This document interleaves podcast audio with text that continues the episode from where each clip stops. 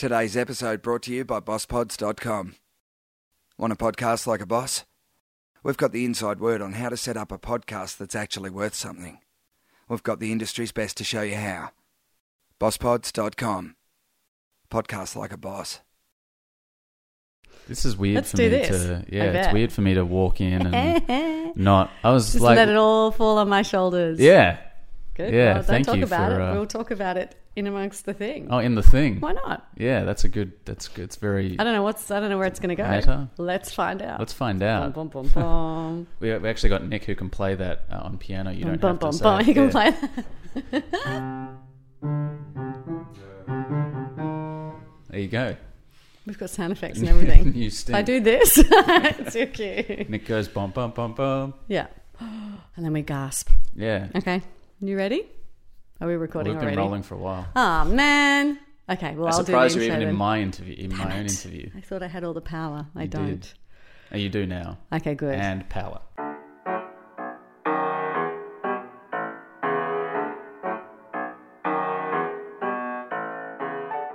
Welcome to this, the 50th installment of Coming Up Next. It is the 50th episode. Yeah, do not adjust your sets, friends. Uh, this is a female voice you are hearing, not the voice of our beloved Al Marks. Um, Although I do do a killer uh, woman's voice. you do an amazing Michaela Banas impersonation. Yes, this is my Michaela Banas impression. That's Mm. Goodness. Why don't, why don't I do that bit and Alright. you do? I'll play Michaela Banas. Yeah. You play Al Marks. Deal. And today I'll play the interviewer and you play the interviewee. But I'm the interviewer. That's normally what happens, but today, Yeah. dun dun dun dun. Go, Nick. No. Yep. Do it, Nick. Do it, Nick. the tables Jesus. have turned. Right. Do you like the drama of this already? Yeah. Yeah, I also good. like that there's no table in here. There's no table to turn. Mm, it's metaphoric. Ah, symbolism. Yeah. Learned about that in year 12 We've already drama. gone really deep. Yeah. Really deep. uh, this is Michaela Banas speaking, and I would like to welcome. this is so fun. You're already more prepared than been. Multi award winning uh, uh, director, writer, filmmaker, and 2016 12 finalist to his own podcast, Al Marks. Oh, thank you. Wow. There's so many people here I'd like to thank. I know, so many, all two of us. Michaela. Wow, you're and welcome. that's 100%. And myself. So this is this is the 50th podcast. Yeah. Congratulations. Thank you. First and foremost, because that's huge for, for both of you to have. Hi, hi Nick. Nick. Nick never gets to say anything, but Nick is in the room at all times uh, recording these amazing things. And um, I just wanted to, yeah, we talked the other day on the phone about turning the tables, and you're in the hot seat this time, which is fun. yeah.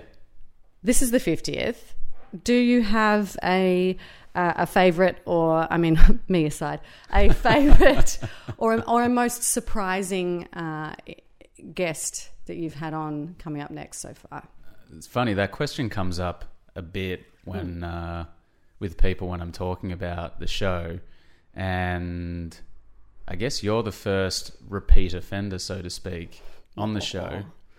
Uh, so it's sort of like I've been chat. I've chatted to 49 people prior to this. That's on right. the show. Well, actually more because there was a, a couple of episodes that have featured multiple guests. Hmm.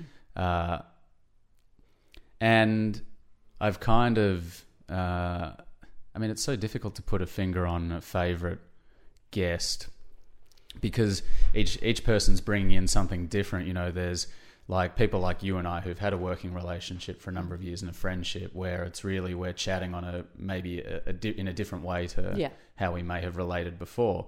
And then there are people who I've never met before who I'm speaking to, and it's amazing because within 10 minutes we're having these really kind of in-depth conversations about life and philosophy and then in most cases I've never seen them again Yeah, uh, and then there are some people where they're where they're kind of like a combination or it's someone who um, who I've whose career I've followed or uh, you know so I guess it's kind of difficult to to narrow that all the episodes bring so many amazing highlights and insights uh, you can't pick a favorite. Clearly, of course. But yeah. has anyone has I'm, anyone I'm giving you a very diplomatic answer You are well done, you, uh, because they'll all be listening, going, he, means me really Yeah. though. Um, but, Which I do. But has anyone surprised? Has anyone surprised you? Have you have you sat down with anyone thinking they were going to be one thing, and they've they've been the complete opposite, or um, their philosophies have shocked or surprised not shocked or surprised you, but you've had a preconceived idea about what they might be, and it's not. Mm. That's a really good question. Yeah, see, see what it's like. Suffer. Suffer in the silence. uh, the interview that I did with Rhys Muldoon took a surprisingly uh, deep and philosophical turn. Um, I'm always surprised by people's willingness to kind of go there with me when we do fall down the rabbit hole of life, death, God, religion, spirituality, because it seems to be something that's not really spoken about very frequently. And Rhys uh, was. It wasn't that I was surprised because he's an incredibly intelligent and um, articulate human Yeah. being, but I've just never had a conversation with him that kind of took the course of the conversation that he and I ended up having. Similarly with um, Dylan Lewis, when I had him on, uh, I'd only met him once before I was hired to film an audition for him, uh, and then I happened to see him at the St Kilda Film Festival last year in 2015 and asked him if he wanted to be on the show. And we ended up, ha- he's such a soft and gentle spirit with such an amazing irreverence to him that it was so, such a joyful and gleeful uh, interview, um, which, again, not a surprise, but unexpected. Do you think it's? Do you think there's something in um, in the in the choosing of? I'm just taking his jacket off. It's already getting intense Well, here. Nick, Nick decided to um, reclaim his pantsless uh, position, so I figured I could at least jacket off. Uh, I mean, take my jacket off. Do you think there's um, without? I mean, I don't necessarily want to go too deep too soon, but do you think there's something in um, the the guests that you've chosen? I- I, I don't know whether you've done it on on purpose with the sort of inkling that because I've met both Rhys and Dylan, and and I don't know either of them very very well, but there is a sense to them that there is huge depth there. Has that been part of part of the decision making process for you in, in who you choose to interview? Or have you just kind of going, that guy was really interesting, him, I'd like to talk to him? Yeah, I think my only prerequisite for having people on the show is uh, that they're following a life of their own design, so to speak. So, and I think inevitably anyone who is following their heart and their dreams and their passion, what what kind of gets them out of bed in the morning, whether it is someone who is an actor or a personality or an architect or a life coach or a writer or a painter. I think it takes tremendous depth of character to be following a life that fundamentally uh, is fraught with instability. And in your opinion, after interviewing, you know, 50, almost 50, 49. well, you said it's probably more because there have been, you know, multiple people in interviews. But after interviewing that many people, um, is there a common thread? Is there a common thing you think that um, spurs them on? That that because it is such an inst- unstable, financially terrifying kind of Yeah. uh, uh, industry to be involved with. Do you know what I mean? Is do, do you find a, a commonality at all between all of these people? Is it a lack of fear? Is it Certainly not. yeah? Well, or is it conquering fear? Is it um, Do you ever do you think you conquer fear, or do you think you uh, learn how to kind of live with it and um, and how to work with it? well? I think most I think most people are afraid of the unknown. Hmm. And so as soon as you take the leap and go, I'm going to find out what it is or just have a go, and then it becomes known to you, hmm. it's not you're not afraid anymore. So I don't think it's necessarily conquering it per se, but it's it's understanding what the unknown or, or knowing the unknown. But if it's just circles of awareness, then you're always afraid of the unknown. You're always afraid of what you don't know. So there's always just what you know expands. The Yeah. fear doesn't go away. I think I'm less fearful now than I was a couple of years ago, Mm. for sure. Mm. I think. I think. so I think it. I think it diminishes it for sure. I don't think. I don't think it ever goes away. I think there's always something to to be Mm. afraid of or worry about, and y- you might, as an adult, get to a place where you're like, I am not afraid of anything, and then you have a child and you just worry and fear for them the whole time. you know, perhaps I don't know. I'm not a parent, but um, yeah. Do you think it's willingness to just go go ahead regardless of fear, or or you know what's stopping a lot of people from following their dream do you think and what's what's led the people that you've talked to Mm. to chase it regardless Well, I would say that, and uh, you know, we can't speak in absolutes because I haven't interviewed seven billion people. So, no but of the people Um, you've but- spoken to well, I the first part of your question was, what is it that stops other people from? What what is in in my opinion that stops people from living from the heart? Mm. And my first thought was absolutely it would be fear, but I- can't Mm. speak absolutely. Uh, I think that more so than the fear of uh, not being not earning enough money or the fear of um, rejection. Well, more so than the fear of instability or the fear of not earning enough money or the, you know um, not having security. I think the fear of rejection or the fear of judgment or the fear of uh, one's own self worth Mm-hmm. is certainly something that's held me back from pursuing uh, endeavors before creatively. Uh, and I think what's always gotten me through that is simply acting, taking action anyway, um, Yeah. and trusting that things will line up as they as they do. and if they don't that's okay yeah, exactly. nothing bad is going to happen Mm. and Uh, so therefore the people that you've spoken to do you, you think they carry that with them as well Yeah, I think a common thread has certainly been people taking action um, without necessarily knowing what the future will look like, having an approximation, but trusting in the uncertainty or the um, unknowing. Uh, and I think honoring themselves and what they feel um, and being true to what they what they want to do and who they want to be. i wonder if upbringing has a lot to do with that Mm.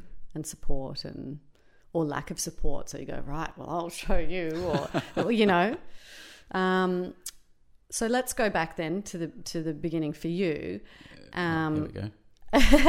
well i'm just interested to know i don't know um, at what point at what age or when you knew that or if you had an inkling that you wanted to be in the entertainment industry in some way whether it was as a performer or behind the scenes or whatever Mm. do you do you know when that was is there a pinpoint or is it kind of just always been there You know, Michaela, I've spoken a lot on this show about uh, my kind of origin story, I suppose. And I actually recently interviewed my grandfather on this podcast, who I have attributed a lot of my kind of uh, creative, um, the origins of my creativity to. He's a writer and a journalist and um, and an author and he would always be, I suppose, encouraging the silliness in us in one sense, you know, always making up songs and singing um, nonsense and telling us stories and encouraging. Um, I can't speak for my pantsless brother behind me, but he was certainly always encouraging me to write stories. There's, I have photographs of me sitting at a typewriter when I must have been two, if that. do you have any of those stories still or does he i wonder if anyone's got them I can remember a short story that I wrote, although I think it would have been, I think I would have been uh, an early adolescent as opposed to a kid. But I certainly remember a short story that I wrote that one of my teachers wanted to, to try and get published. Um, it was a kid's story that was called The Day the Wolf Got His Way. and it was all about the wolf that is the thread through a lot of those kind of um, stories, like the Three Pigs, Yep. um, Little Red Riding Hood. And it was about the day that he actually Got what he got wanted. what he wanted, as opposed to constantly living this Groundhog Day where he, uh, you know, was constantly being set on fire or killed or maimed or something. It's a cool concept. And what, um, you know, what subsequently happened to him through getting what he wanted. Which Um, was? I can't remember. Damn it. But as I'm saying it, I'm like, wow, this is this concept this- still has legs. it really does. yeah. This So is the thing about anyone kids, from you know. Pixar is listening. Hey, we have got an idea for you. We don't We know do. what happens at the end, but hey, that's fine. Um, uh, wouldn't it be great if you if you could to find learn some some of those? sort of lesson. some- oh, of course, it'd be moral, Yeah. a moral lesson there for About sure. About not but- being greedy. Just having yeah, one and pig, and three. also, you know, when you do get what you want, is it really what you wanted? Yeah, or exactly. um, are you happy? Mm. Yeah. So there, Wolf. Um, when when you were growing up, so obviously with your granddad, um, he was very encouraging. Were your pa- mum and dad encouraging? Yeah, yeah. My parents were uh, incredibly encouraging, always have been, and I certainly hope always will be. Yeah. Uh, and I don't mean just literally in patting me on the back and saying, "Off you go, son, go and do what you love." You can follow your dream. Yeah, I mean they've supported me financially as well, Mm. and continue to be a safety net. I'm very fortunate that you know if I do, as we do as artists, sometimes have really difficult periods of a couple of months where Mm-hmm. I thought I was over that hurdle. it looms for everybody, Uh, then- no matter how then it- successful you get. It's just just over there because Yeah. you don't know when the ne- when or if the next job is going to come. Yeah, exactly. Um, I feel very fortunate that I'm able to um, have them as such amazing, an amazing support network, Hmm. and I feel very vulnerable, kind of exposing that part of myself right now. But um, I, I would, it would be remiss of me to not give them the credit that they deserve. Well, and at least you acknowledge with gratitude Yeah, that that is there for you. I remember I, when I um, I did a, a course with Ellen Burstyn, mm. incredible actress. She's in Academy her eighties, Award, uh, Academy Award winning winning. uh, actor. Um, and she was saying she's in her eighty early, or she's been in her mid eighties now. Mm. And she was saying, I think she was eighty two at the time. I still worry that I'm not going to get another job. Yeah, yeah. And this is someone who is everyone knows who Ellen Burstyn is, and and and she's and you know she'll go for a meeting with a director, and they'll be like, oh yeah, we want you for this. She'll be like, oh my god, they want me to, they want me in their movie Mm. still. So I just don't think that ever goes away. She was that- who you were up against for Upper Middle Bogan in Yeah, America, so right? so there, Ellen Burstyn, in your face. uh, but she did get a couple of rolls over me, and so Right. it, it all works out in the wash. But but a lot of you know, I think it's that's a wonderful um, gift to have to know Mm. that you have support because you constantly do feel in this world and in our industry. What if this is the last job? Mm. And then if there is no more, then what do I do? And will anyone ever hire me again? And so there's a lot of Mm. worry uh, uh, around that. Yeah, and I think, as you said, it's important to have gratitude and appreciation for the support network that you do have, whether it's in kind of a literal uh, way, uh, like a family support network that you know if you're going to be short on rent or something that you can uh, borrow money, or um, a more emotional support network like family or friends or whomever, people that are uplifting you on your way because the artist's way is certainly fraught with uh, you know emotional highs and lows. if there was only if there was only one option to you in the Mm. world to have to have financial support somehow or to have emotional support what do you think is more Emotional support for sure. yeah i would think so but i Yeah. think some people who worry about money all the time i think that just indicates where your worry lies Mm. do you know what i mean like Yeah. some people just worry about money all the time. I know actor friends who that's all they seem to worry about is money, money, money. What am I going to do? What am I going to do? So for them, it might be a. Mm. It's not a, a judgment on No, but there your is morals, but there is a great thing I don't know if it transcends Australia or if it's just an Australian thing, but there's this poverty mindset amongst Mm-hmm. artists that we could really do with kind of alleviating Oh, um, where it's because I guess of this kind of insecurity and because of our I guess government funding systems and that essentially most artistic institutions in Australia are predominantly funded by government as opposed to privately um, or through studio systems or whatever. mm. Uh, it feels like there's a lack of a lack of work, a lack of money, and so yeah. you know, It's a constant battle. It feels like. yeah, Well, you know, I can't remember the statistics specifically, so please don't quote. You know, please don't write in and say she's got it wrong. But it's a But huge. if you'd like to, Yeah, at. Michaela Banas on Twitter and Instagram. but there is a huge percentage, without getting uh, too too down on things, but a huge percent, something in the seventy something percent of actors live in poverty, literally in Mm. poverty. Five percent of actors are unemployed. Um, filmmakers are like you know, so it's huge. Huge amounts of unemployment and poverty, and and and then when you do have some success, I know some actors that have had some success and then haven't worked for a while. So go and work in a bar, and people are horrible to them because they're that guy off that show or Yeah, whatever, yeah. you know. But they have to pay their rent, and um, So much ego at play, isn't there? yeah, and there is this mindset in Australia, and um, which is it's such a shame. Mm. But a lot of it, I think, comes down to how we value the artists and more importantly, how the artists value themselves. And I think that that can be a direct reflection of how much value you have in your bank account. Why do you think, though, aside aside from from money, there's this thing I feel in the, in this country that doesn't seem to exist in as much um, in America or in the UK of don't shine, don't be too awesome, don't say that you're good at your job because then you're up yourself, you're a wanker, you're, you know, why? wh- We spoke about this a lot in uh, in our interview Yeah, episode two it's of still- coming up next.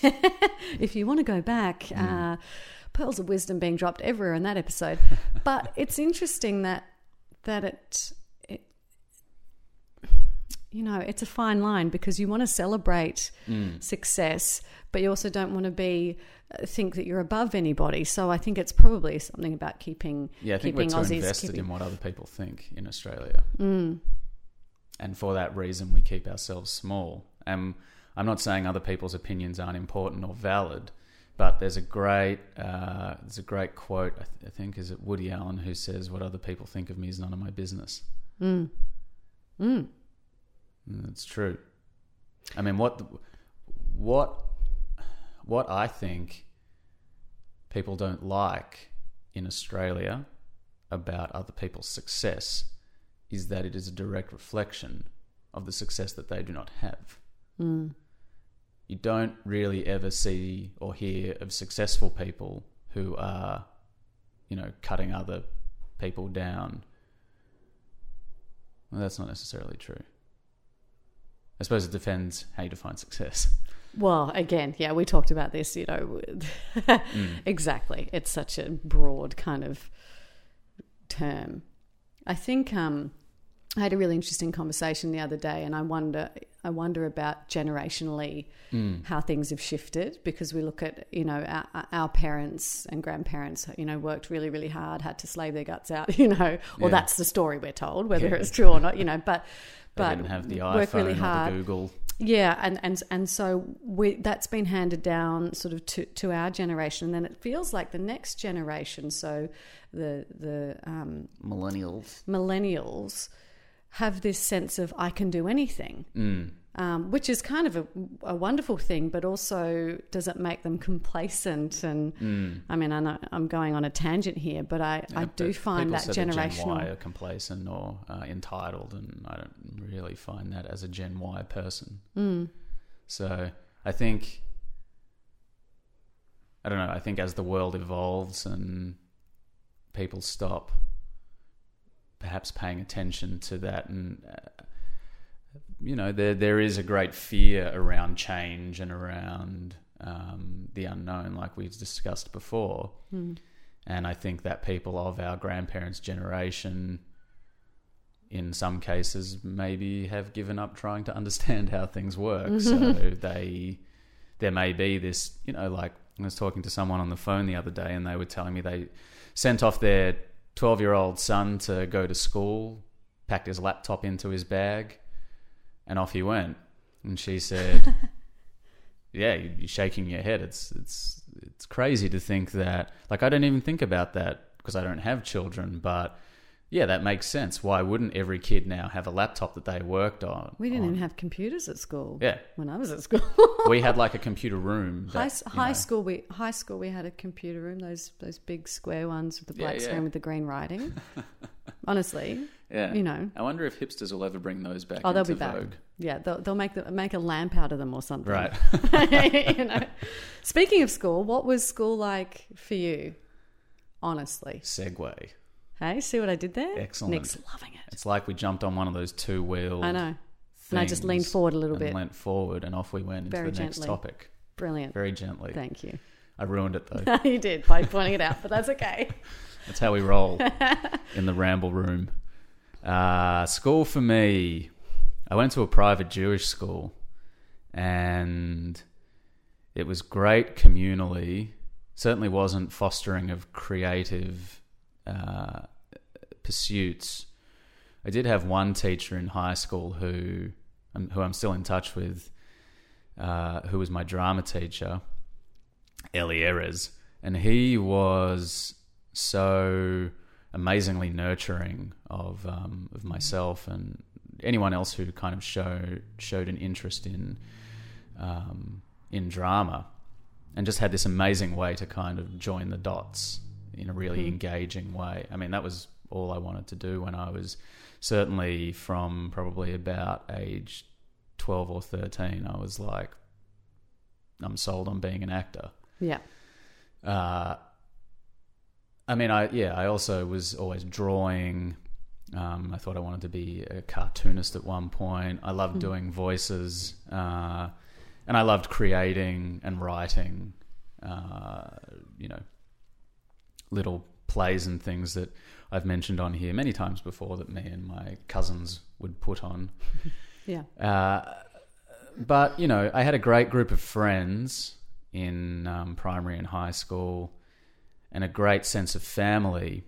Um, I think going to a school that is kind of really steeped in a religion, as I did, doesn't really prepare you for the real world. And so there's this great culture shock when suddenly you step out of school and not everyone is Jewish. Mm-hmm. In fact, most people are not. No, yeah Uh, and I guess there was a big rejection of that sort of that identity uh, when I was at, particularly in high school. Probably now that I'm t- now as I'm talking about it, I'm realizing it's probably because I felt like the that culturally I was rejected for not being academically driven or you know not wanting to be a doctor or a good doctor or a good lawyer. Yeah. Yeah. You know? Uh, so yeah that, that that that actually makes sense. It was probably only about three or four years ago when i went to israel for the first time that i went ah this is really cool. Being jewish is cool. Mm-hmm. there's a really rich history here and a really great culture and uh, Yeah. there's a really solid support network i certainly don't identify in any religious ways um, but definitely culturally Did you did you have a say over where you went to school, or was that sort of just your parents went? This is where you're going. That's where you went. Yeah, I went to uh, one school in primary school, which I got suspended from. For Uh, his face lit up, ladies and gentlemen. um, I'm not uh, not proud of this. I got into a fight with a. There was a boy who whose hormones must have been going crazy, and um, so he. I think we must have been ten. Uh, obviously, didn't know how to deal with said hormones and was touching other boys inappropriately. Right. Uh, so, yes, he was the unlucky recipient of an unfortunate beating, of which I was part of. Part of. Yeah. Were there a group of kids? yeah, Wow. yeah, not not a proud moment for me. No, but um, these things happen when I mean you're ten. Yeah. Uh, Um, and he didn't take no, the no's that were. Well, I can't speak for the other kids, but I certainly uh, remember uh, very politely asking him to cease, and he did not. Hmm. Uh, and yeah, so that led to a suspension. For you and for, for a couple of other kids. Yeah, I think there was Yeah. about four of us that got suspended. Did he? Was he? Did he stay at the school? Yeah, he did. Did he stop doing what he'd been doing? He, as I recall, he did. Right. Um, yeah, so that was that, and then there was a new principal that came to the school. Uh, actually, no, the new principal was already there, and I mean, there was no, I guess, in that whole incident. Uh, you know, whatever kind of side of the fence you want to sit on, violence is never the answer. But there was certainly no voice to be had for w- the ways in which we'd been treated by this kid. Um, and then uh, we, the, the, I don't know, the principal wasn't running the school very well, so a whole group of, it was literally like half the year level moved from one school to another school Wow. at the same time. Oh wow. Yeah, it was crazy, Including you. including me. Yeah, Right. um, and then I moved to this other And your school. brother. yeah, Yeah. they made him wear pants to school though. Yeah, It's kind of a prerequisite these days. I think that's how he rebelled. Yeah. I'm not wearing Um, pants again. Ha yeah. ha Yeah. um, he had a pants burning rally. Right. Yeah, he was the only one that attended. That's awkward. Yeah, a few women turned up Come burning on, their bras, but hey, hey, guys, come and do the. let's burn our pants Ah, never mind. at the at the what what what's the amphitheater? We're all burning our pants. Yeah, everyone meet me there at ten past three, Yeah. guys. I- anyone? Anyone? dun, dun, dun, dun. And so high school, then yeah, I was a pretty troubled Is kid that in high is that- school, but you were a as troubled well. kid in school. well, high for the first few years, yeah, In what I spent sense? quite a bit of time in the outside the principal's office. I think I, like, upon reflection, I think I just felt misunderstood, uh, and I felt, because you were creative in an in a potentially yeah, intellectual. and I of- loved watching professional wrestling. So right. That didn't fly in maths. no, Yeah. I mean, when you when when you're learning Pythagoras theorem Ugh. and you ask the teacher if she smells what you're cooking, I just had a micro sleep when you said Pythagoras' theorem. Literally, well, I'm back, back in the room. yeah, I mean, Yeah. um, No offense to any mathematicians out there and people who love Pythagoras and his theorem. Congratulations, just not my. yeah. And when tea. you tell the teacher that a squared plus b squared equals Austin three sixteen, they don't really doesn't fly very well, especially when you give them a stone cold stunner afterwards. I love that there's always you talked about your drama teacher before. It feels like there's always It's always one. there's always one. You know what I Mm. mean? Sometimes it's it's not Robin Williams, your- it's Yeah. Did have you had any other? Obviously, he was an important influence Mm. to you creatively when you were younger, and your grandfather and your parents obviously were very supportive. mm. Have there been any other really significant people, especially when you're younger, because that's when you're really establishing who you are as a person and what you might want to do? And are Yeah. there any other standout? Yeah, I mean, I, I think I always gravitate towards uh, people who are outstanding at what they do, um, simply by virtue of the fact that I always want to be outstanding at what I do. Hmm. So there was probably a little bit of a lull when I finished high school. Uh, but that was probably more to do with me trying to work out what I wanted to do because I did a year of performing arts when I finished school at Monash. I don't know why I say that. I did a year of arts, but I did all performing arts subjects. I didn't actually get into performing arts, Right. but I always say I did performing arts because it sounds, for some reason, better. Because you're an artist, and so Yeah. you go, well, that's what I did. It's what I, it's what my ego wants to say. Uh, I only did that for a year. I don't even think I completed enough subjects to actually um, par like pass the the year. Mm. Uh, but in doing that, I did a subject called visual culture, which was all which was basically film studies. And then I thought, I I'd love to go and study that. So I went to the VCA for a year and did um, the foundations program in film and television there, Okay. and uh, subsequently made a sketch show about making a sketch show with uh, Liam McIntyre, who's also been on this show. Yep. Um, Was that your first that was the first thing first that he kind and of I gig? Was that your first? yeah, that was that was probably the first. I mean, we made a couple of micro short films in that year, Mm. but this, but that was the first, yeah, like proper project where we really sat down and scripted it, and there was pre-production, production, post-production. It's And how old terrible, but uh, nineteen. Wow. Yeah, actually, in saying that, while we were at high school, we not that I went to high school with Liam, um, but when I was at high school and utterly obsessed with wrestling, there was probably a good there was a group of probably six to eight of us who were really into it, who also did drama. And one of the things that we had to do when we were in maybe like year nine and ten, uh, I think each like half of the year we had to do like a big group project. And what we would do is we would kind of and it had to be like collaborative a collaborative effort.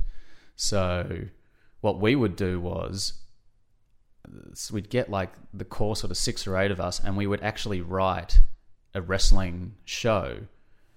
Uh, and the and and then we would plan it and film it uh, at someone's house. And we would actually choreograph and stage and script um, these wrestling videos and the storylines must have spanned like two years or something. Wow. um, so I guess really that would have been that was when we were like 15 I think. So yeah that would have been the first I guess sort of video thing. But I didn't have a lot to do at that time. The political social structures of the school I was not anywhere near the top of the pecking order. So I was more a participant than a necessarily a creator. And was um, it was? Did you say it was a highly religious school? no Right. no no Just a wasn't. religious school. It was it was a Jewish school, but there was no like there was no praying, for example. There was no Yeah. like there were you know we wore a school uniform, but there was nothing conservative about. Could non-Jewish kids go to this school. I school? think there were a few. There But- might have been right. one or two in my year level, Oh wow. Okay. um, if that. Yeah, well, yeah, there would have been a, a couple. I think it was open to, but you know why would like yeah I don't under, I don't know why. Did you grow up with faith in your house, like your parents? Yeah, I mean both my parents are Jewish. Yeah. I have been circumcised and had a bar Oh, Hello, mitzvah. ladies. Ladies, yes. Yes, okay, that's so you've thing. had bar mitzvah. All right, cool. Uh, and we do, you know, we do family dinners uh, every um, every other Friday, and we keep Passover, uh, Mm-hmm. Jewish New Year, Rosh Hashanah for any Hebrews listening There you go. and Shebrews, uh, and I fast on Yom Kippur, which is like a day of atonement.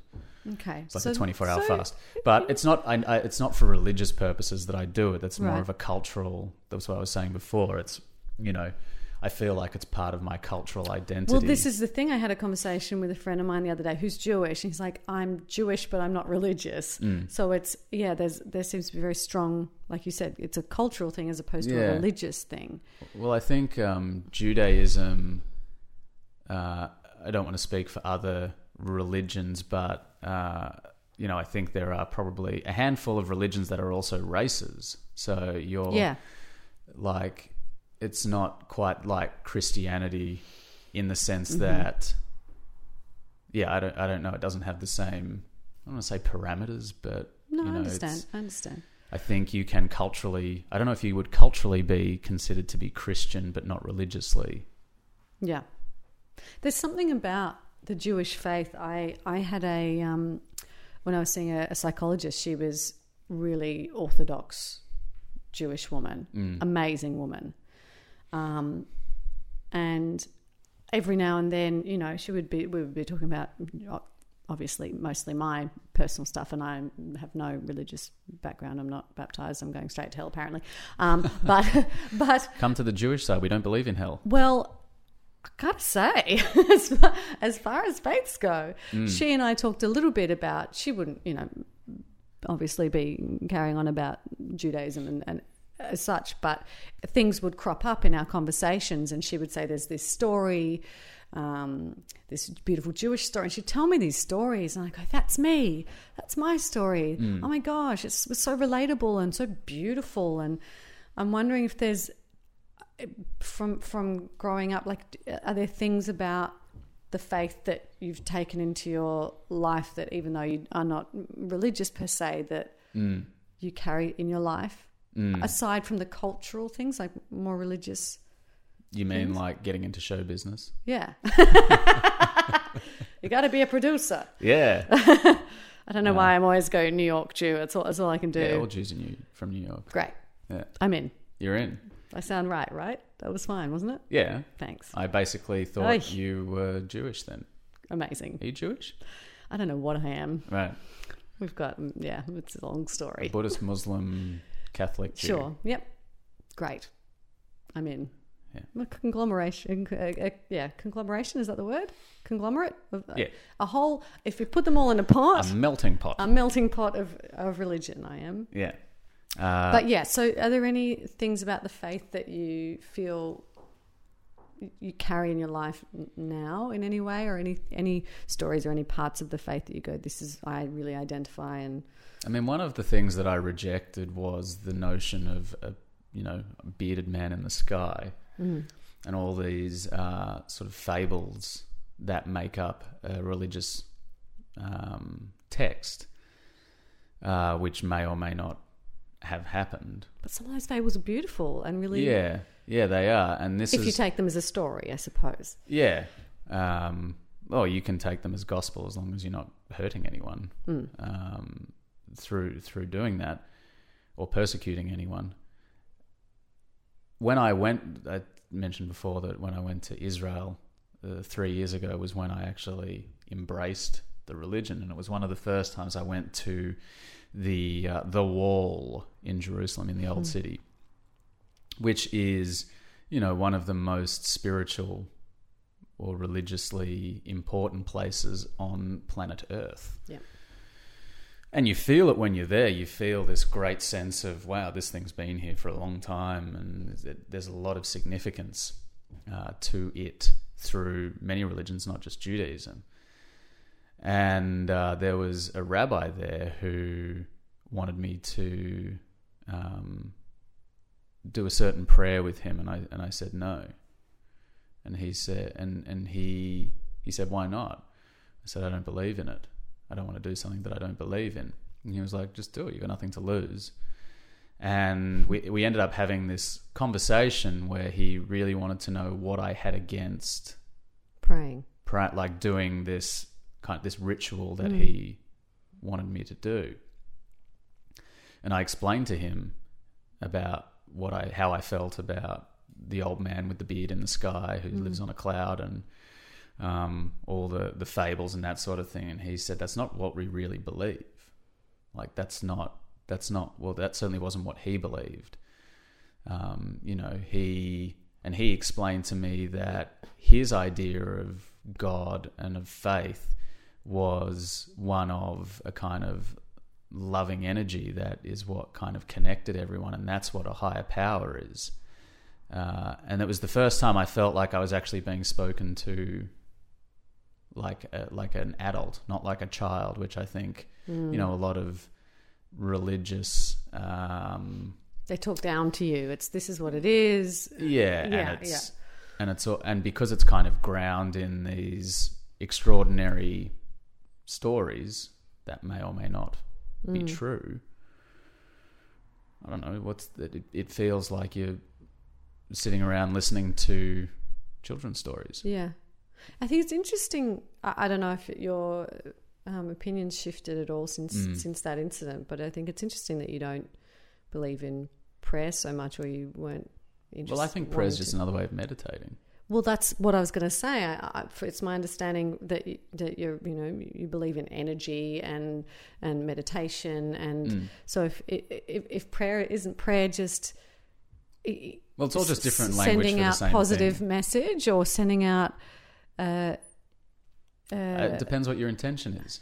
Well, that's right, but it's your prayer, it's your intention, so you can make it what you want it to. So, Yeah. was he talking about taking part in a prayer that's kind of a pre-written kind of, you know, uh, the Jewish version of the Hail Mary kind of thing, where you go, well, that's not me, that's not what I. Um, no. Uh, to be perfectly honest with you, I can't actually remember what the significant what's the significance of laying tefillin. Thirteen years of Jewish education, Yeah. ladies and gentlemen. Thanks, mum and dad. Thanks no, but you know what I mean. Like, was it was it a structured prayer that he was trying to get you to partake in, as Yeah, opposed yeah. to sit down and just pray for whatever no, you it want wasn't. to do? It- Okay, it was, right, it- right. It's it's this thing where you you, you may have seen it. You kind of um, bound your arms in, in a strap, and Oh, then yeah. your head as well, and you have like a little box that sits. It's called tefillin. Mm-hmm. Uh, and yeah, I can't remember what the significance of it is, but it was. You know what? I'm sure that whatever it was, it you know I could have made it mean whatever I wanted, Hmm. even if it was a structured prayer that in his mind was a more selfish kind of act for him or for a greater Jewish people or whatever. yeah, I mean, you know, it, I could have made it mean something different for me. mm. And that's what it's all about, really the Yeah. intention that you do anything with. yeah. Which is why I thought it was interesting. It wasn't. It was something you you. Yeah, I mean, want to it's all just it's all just the same, like spirituality, religion. You know, when I started doing this podcast, I thought they were different things, and I think there is a degree of difference, but that's just how I that's just what I make it mean. For you, yeah, that's Yeah, the you know, thing. it's and all are they different, different? words for the same thing. yeah, yeah, know. Some people might say God, some people might say source, some people might say love, some people might say talent. Um, people who don't believe in uh, a God or a higher power or an energetic kind of omnipotence or anything like that may just say it's just being a good person. Mm. You know? Have you found a specific thing that you go, this is what I believe, or is it quite? For, for me, it's quite. It's ever changing and morphing, and I mean, it's it's ever evolving. The sort of things that I like at the moment, uh, what I am discovering is that I really, um, what I want to strive for in my life is to be 100% deliberate with everything that I do. And what I mean by that is uh, consciously making choices about who I want to be and what I want to do with my life. Man, this is getting real serious. it's good. It's interesting though, Uh, because you think because of the Well- impact that can have on other people in the world. Like, I don't even know if I think about it in su- in such broad terms. I I just want for me to know that I'm contributing myself to being. I just want to be as conscious as possible about how I act and respond in the world, and that requires a lot of self reflection. Um, but because I want to be as kind as possible in the world, I think striving for happiness is a uh, uh, it's it's it's it's false. Well, It's- and I think people, when you say kind, I think people automatically go, "Oh, he just wants to do nice things for other people." No. that's not what kindness is. Kindness is also be, being kind to yourself as Yeah. well as other people. And I think that's where a lot of people to yourself first. Well, that was, you know, that's been my big lesson over the last year or so. Um, And I think people go, "Oh, it's so selfish." I felt, I felt initially when I first started doing that, quite selfish because I'd never done it before. And then the discovery of actually it's better for everyone um, is I- a is a very interesting lesson. Mm. I've I've certainly noticed in the last probably three or four months how you know shifting that shifting my mindset into that space of wanting to be as kind as possible wherever possible, uh, which is not to say that I let people walk all over me. In fact, No. it's the opposite. And what I've noticed is that people are now really gravitating towards that and wanting to help me with my endeavors and wanting to um, be a part of things that I'm creating. And I'm not saying that to say, wow, look at me. I'm saying that to say Clearly the power not. of Yeah, it's Uh, incredible. The, the power of kindness, first and Which foremost to oneself. Is love, isn't it? Really? Yeah, Yeah. yeah. Uh, and another thing, something that I've let go of, which I think I discussed very briefly on a recent um, episode I did with Georgia Flood, uh, was this idea of letting go of justice. Oh, that's big. Yeah, I certainly had some I'm not experiences. sure I'm there yet. It's difficult. I don't. I'm, I'm sure I haven't fully let go of it. In fact, I know I haven't. I, there's certainly judgment, or- and you know, particularly when it comes to filmmaking and creative pursuits that I'm myself following. I, of course, find myself in old patterns of thinking in right terms of right and wrong, but I don't. Uh, this is what I mean about being deliberate. A lot of people perhaps are not aware that they think in these kind of right and wrong terms. And but that's just a construct of the way that we've been brought up in whatever society under whatever circumstances we have been. We're all given a moral code and a moral compass whether we're aware of it or not. Uh, and justice sits at the at the top of a lot of people's value list. And i actually think that justice for me is what holds me back from being 100 100% kind or loving because if i'm more interested in being right than i am in living authentic i don't want to say authentically it's such a buzzword and so overused but no, but it's a it's a good word. yeah that's why. it's a good descriptor Yeah. uh, yeah, if I'm if I'm more interested in justice than in creating great work, or if I'm more interested in justice than I am in having a loving relationship, or if I'm more interested in justice, and when I say justice, I mean right and wrong, and perhaps seeking vengeance when wronged. I'm gonna I, am gonna give that one a crack. no, honestly, because uh, yeah, there is this thing about no, no, I'm right. I'm gonna I'm gonna show you how I'm right. I'm gonna explain how I'm right. Yeah, and to what end end? of the day, why? It's ego fulfillment. It is absolutely. I think that one of the lessons I learnt recent, mm, not so, not immediately recently, but sort of over the last couple of years, Mm. um, which I think is a, a big one for people in our industry, was um, just getting getting good at not knowing. Mm. I, I always wanted to know the outcome of everything. What's going to happen? Is this the person I'm going to be with? Am I going to get that job? Um, you know, what's the result? What's the result? What's the result? And that's exhausting. And and being okay not knowing is um, actually very exciting. And um, letting go of contr- trying to control it, or you know, there's this because there's so little control in our industry. You want to sort the of uncertainty. yeah, and it's been a really wonderful kind of, um, you know, I, I don't, I've just finished a job and I do have one job coming up, but not for a while. And so the next sort of few months are very unknown to me. And um, I used to just go, oh God, well, what's going to happen? What's going to happen? And I don't, you can't know. You can never know. No. And so, um, yeah, it's been this wonderful kind of thing of sitting and being getting better at not knowing. I'll probably, you know, it's going to take time, like you said before about letting go of justice. But um, yeah, it's been really, it's been really freeing. Yeah, and I don't think you ever arrive at any point. I think you're just in a constant state of um, stripping layers away. Yeah, there is going, no there. I, like made this. it. yeah. I, I don't like that. Yeah. Uh, you know, Michaela, there's a great Ram Dass quote, um, which I may have said on an, a recent interview, which is, uh, "We're all just walking each other home." oh, that's so beautiful. Mm.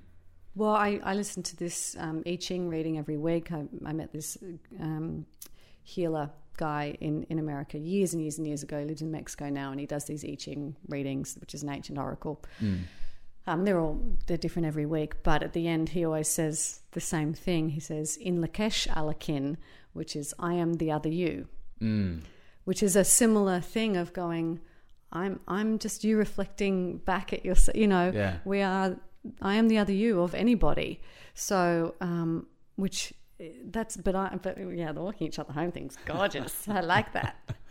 I like that. You can have it. Thank you. I'm gonna I'm gonna take that. I'm taking that. I'm to you. taking letting go of justice. See you later. Um, I had all these other things I wanted to talk about, but this has been far more interesting, and we probably need to wrap it up soon. But um, as per the title of this delightful podcast, Yeah. what is coming up next for you? Aside from all the other amazing things that you've done in your career and life that we didn't get to talk about, Yeah. um, we That's might need okay. we might need a second installment just to talk Yeah, yeah. talk more work episode stuff. 50, part two. Yeah, yeah, episode 51, I guess. yep. Is that how that works? Yeah, I'm I'm up for it. Yeah. Um, but I, I I think the spiritual conversation's been just as just as interesting. But you're you've had an exceptional career, and um, Well, that's we could talk that's a about really it. kind thing to say. Oh, it's true. You've done amazing things and traveling around Australia with Sam Johnson. You've made uh, short films, pilots. It, just 2016 Tropfest final. Like you've had this incredible. You've been as and then you, or you've been an actor. Um, so there's been so many things that I've like got all these things to chat about. It's like been an hour, but um, but uh, yeah, I'm interested to know what what what your next move is because uh, yeah, you've had a really interesting journey so far. Oh, What a great word. Adventure. Authentic journey. An authentic journey. Um, we should beep it out like it's a rude word, like I've said the F word. Um, yeah, Get Nick what's to play you. your little sting. Uh, what's next? Man, what's next? Uh, you know, I, I've never really planned my career very well. Well, you can't. Yeah. you can't plan a career in this See industry. previous 45 minute conversation Yeah. yeah. or previous 49 episodes. Yeah. Uh, yeah, every time I feel like I've tried to plan something. For example, five years ago, I came back from doing a very short stint living in New York where I was studying at the Lee Strasberg uh, Institute, studying acting. Yeah.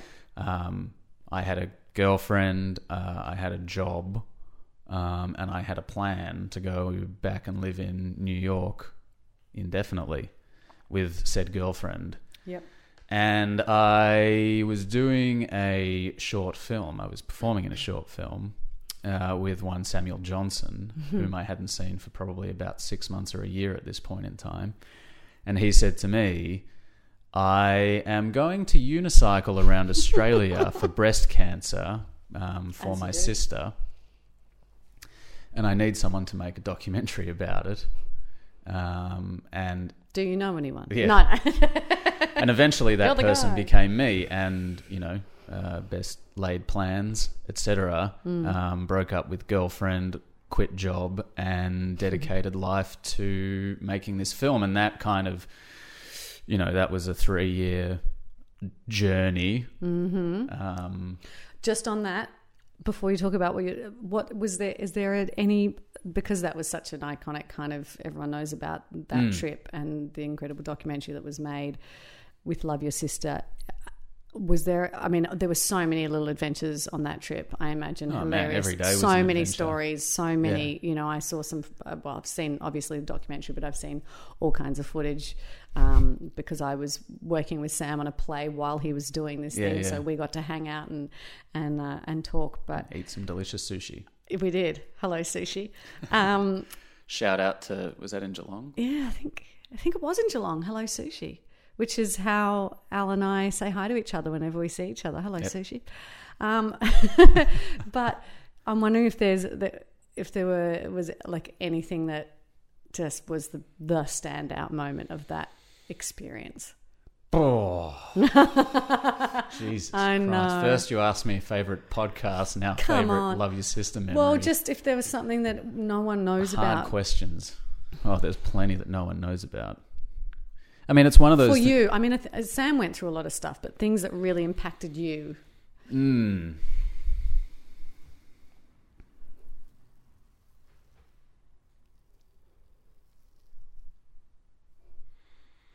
So many amazing memories and difficult memories as well. Uh, you know, living on the road predominantly with two other people um, and transient others uh, in such a small environment. You know, we're living in a caravan most of the time and traveling at tedious speeds, 15 kilometers an hour. Um, certainly requires a perfect storm of demeanors uh, to not have any conflict, and there, to say that there was no conflict would be a lie. Um, you know, we we definitely had challenges. There was certainly a point where I thought about walking away. Um, I know certainly points, certainly a point where Leighton, or actually Leighton, uh, who was the third um, member of the three people I'm talking about, uh, he was always very dogmatic about seeing the whole thing through. Um, but you know the, the the nature of traveling around in such close proximity, it really bring can bring the best out of people, and knowing that we could coexist and could create something so magical. Um, you know, we existed in this bubble that was certainly not a reality, uh, but it was this extraordinary place where everywhere we went, we were received with love and we were given love. And, you know, we were invited into people's homes and told their most intimate stories about, you know, their families being torn apart by this horrific disease. Um, you know, people never remember what you say, they remember how you made them feel. Uh, so I don't know. I'm sure I could recall what some of the stories were, but I remember the overwhelming feeling of gratitude and appreciation and honor that I felt for being told these sort of things. And you know, there were there was there's all the little rapport that you know Sam Leighton and I and Jono, who's Sam's nephew, who was on the ride, and um, woman named Amanda Nelson who was there, and Stu Liddell who produced, um, who directed the documentary with me, um, and who shot you know heaps of it as well. Um, the kind of and and um, you know Connie and, and Emma, the kind of rapport that we all build through this kind of brother and sisterhood, um, you know, is amazing. And um, of course, there are highlights like bungee jumping and skydiving, Yeah. um, which are kind of visceral experiences. But I think actually feeling like you're contributing to society in a very tangible way. I mean, coming back to Fed Square and seeing however many thousand people were there waiting for us to come back, or when we went to Daylesford and Sam having a kind of hero's return. And Com- and compared to when you left, I mean, not that there weren't many people Mm. when you left, but it wasn't the size of when you returned. Yeah, so yeah. The, the size of what you'd been through had really resonated. Yeah, so I mean, bloody hell! To yeah, I, uh, you know, there were so many nights where Sam and I, and I think he and I spoke about this, would sit outside having a couple of sneaky drinks. Sam Um, Johnson and a sneaky drink? Whatever do you mean? Yeah. uh, and we would dream. That was what we would do. We would sit under the stars and we would dream about what we wanted to do with our careers. Um, once Love Your Sister, once the unicycle ride uh, on of Love Your Sister ended, and I and you know, I think the most cherished memories I have are of really solidifying my friendship with him. Uh, and Leighton to an extent, but Leighton met a woman at one point on the trip, and his focus and attention was perhaps divided. Yeah. Um, so certainly, Sam and I uh, and our relationship uh, really flourished. Certainly through adversity as well, um, but mostly through through these moments. So, going back to your story, you can never plan anything. You, Mm. were, you had this big plan to, you know, go back to New York and be an actor with your girlfriend, and then you end up on the road Mm. with a hilariously crazy, amazing unicycling Seeing every buddy, letterbox. seeing every letterbox in slow motion almost. Mm. Um, and so, and so now. Uh, within the conversations that you had with Sam about what you want to do next, Mm. is that where you're going? Is that Well, one of the things that he and I up? had spoken about doing was creating sweatshop. Mm-hmm. Uh, so, which tick? tick? well, um, no, Well- we made the pilot. You've made a start. Yeah, which is which was an amazing experience, and you know, it let me work with you. I mean, um, you know, the know dream. you better. Tick. Yeah, well, that that was on my bucket list, uh, and you know, it's certainly given me an amazing um, project. Uh, and it's, as I was saying to you earlier, it's currently in development with Screen Australia. I think we find out when this is released. I guess we will have found out a few weeks Might ago. have to do a little tag at the end and let people know. Yeah, whether or not we were successful with our um, funding application. But so that's on the boil. Um, I was recently in Los Angeles uh, and I was taking my slate of work around. And it's funny, there were a, a number of people who were actually interested in. I made this short film, which was the beginning of a feature film called Shotgun when I was in my final year at film school, um, and talk to talk about uh, amazing mentors. I, I was very fortunate to be mentored by an amazing Australian filmmaker named Richard Franklin um, in his last couple of years before he unfortunately passed away um, from cancer.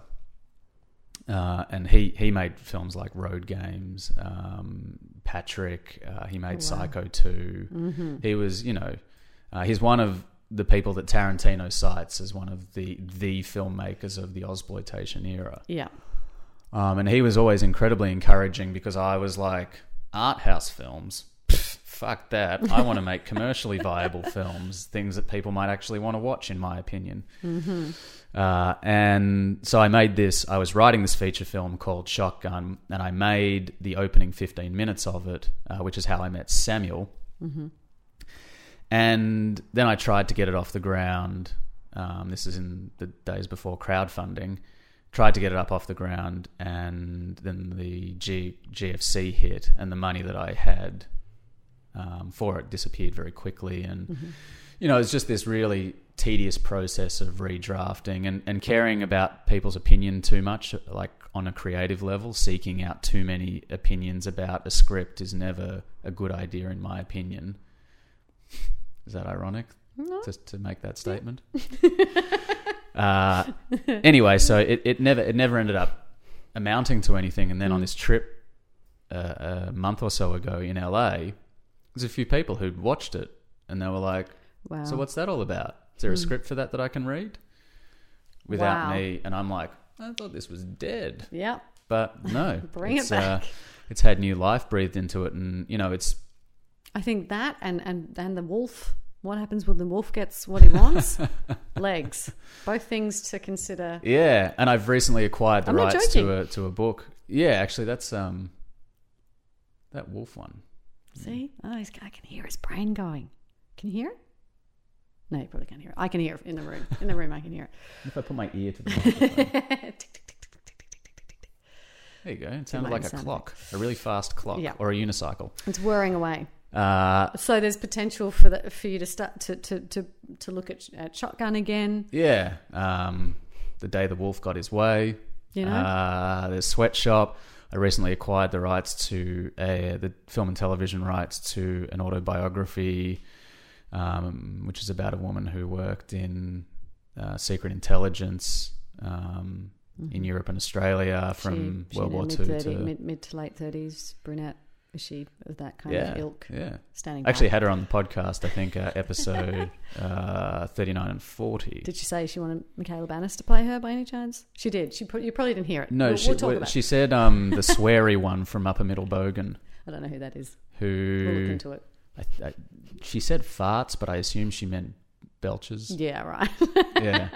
Um, I think that just made yeah. Anyway, um, so you've got these rights. yeah, What- yeah. So I mean, and I have just launched a um, a thing called Boss Pods, Hmm. which is uh, an online Boss pods. Boss Pods. Right. Uh, it makes sense in a 2nd Mm-hmm. Uh, it's an online course for people who want to learn how to podcast like a boss. Amazing. uh, and it's there's a there's a longer term kind of vision for it to be uh, more of an online resource for um, for podcasters and for people who want to podcast because uh podcasting is huge and in Australia I don't think there's a lot of um, very good education around it you know most of what I've seen has been um, you know people who are in marketing or sales or um, or coaches who Yeah. uh, creating modularized sort of programs um, that people can buy to learn how to podcast. But I mean, first and foremost, podcasting is a form of entertainment. Uh, so, and and I think that the quality of a sh- of the show that you create will directly reflect the quality of the um, the branding that you want to be promoting. Mm-hmm. Uh, I know when I started this show, I wanted to go, I wanted to make it as best quality as possible. So Yeah. that's why I went to my brother, who's in, you know, got amazing microphones, and I went to my friends who are audio engineers, pants. and Yeah. yeah, I mean, you know, pros and cons, Yeah. Everything Peaks and troughs. um, yeah. peaks and troughs. And, you know, certainly through doing Love Your Sister, learned about creating great and engaging content. Anyway, So you've pretty much you've got a whole lot of time on your hands. So Yeah, if people time on my want to work with you on their projects, they should write in. yeah. Well, this write is a letter, old school. That's how we like it. yeah, that's something that's something that I've always been interested in. You know, that's why I went to film school in the first place as an actor because I wanted to learn how to make my own work. I never wanted to Mm. be. Uh, uh, I never wanted to be held to the powers that be to say, "Here's a job" or "Here's not a. job. No, Yeah. you can't have this job." I'm yeah, like, yeah. That's a big thing. I like. I'm, I'm happy to play that game as well, but I want to know that I can always be, and I am always creating Mm. my own opportunities. Mm. Um, and I think that comes down to, and it's really only been since the start of Love Your Sister that I really have kind of gone headstrong into that mentality. And I think it's that shift of mindset and how I value myself and my time and what I have to offer. Hmm. Well, we're at the end of this, the fiftieth woohoo podcast. Yeah. And Here's in uh, in closing, Al Marks, what makes you silly? Wow, that's a really good question. I know. I just I saw this. I had this guy ask a few people. Well, when you say makes- what, do you mean like what is it about me that is It's up to you. You take the question Uh, however you want to take it. right? The question is, Al. Marks, what makes you bless you? That really loud sneeze. What makes you silly?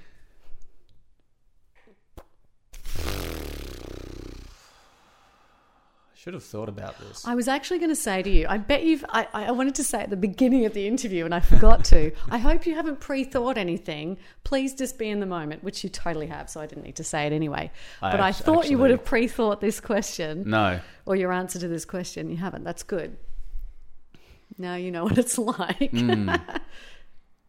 um, I think when I'm really,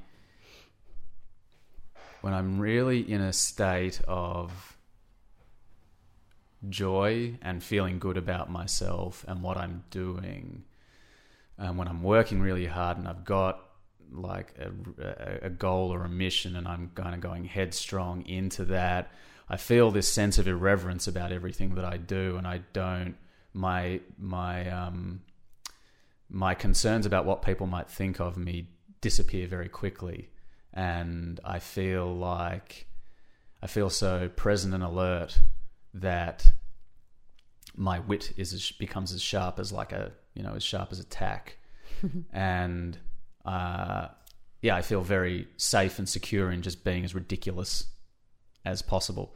Alcohol that seems to be a common Oh, yeah. thing. Uh, I don't really drink that much anymore, though. But certainly when I used to, it would make me do silly things and get up to mischief. Uh, my love of wrestling—that's pretty silly. That still exists. Oh yeah, Amazing. I actually do a wrestling podcast Brilliant. uh, as well with with uh, with Phil. Brilliant. I call him the Phil Nominal one. Oh wow. That's Uh, Yeah, yeah. I love professional wrestling, and I am not ashamed to say how much I enjoy it. Um, if I could give you a dream job, it would probably be being a professional wrestler.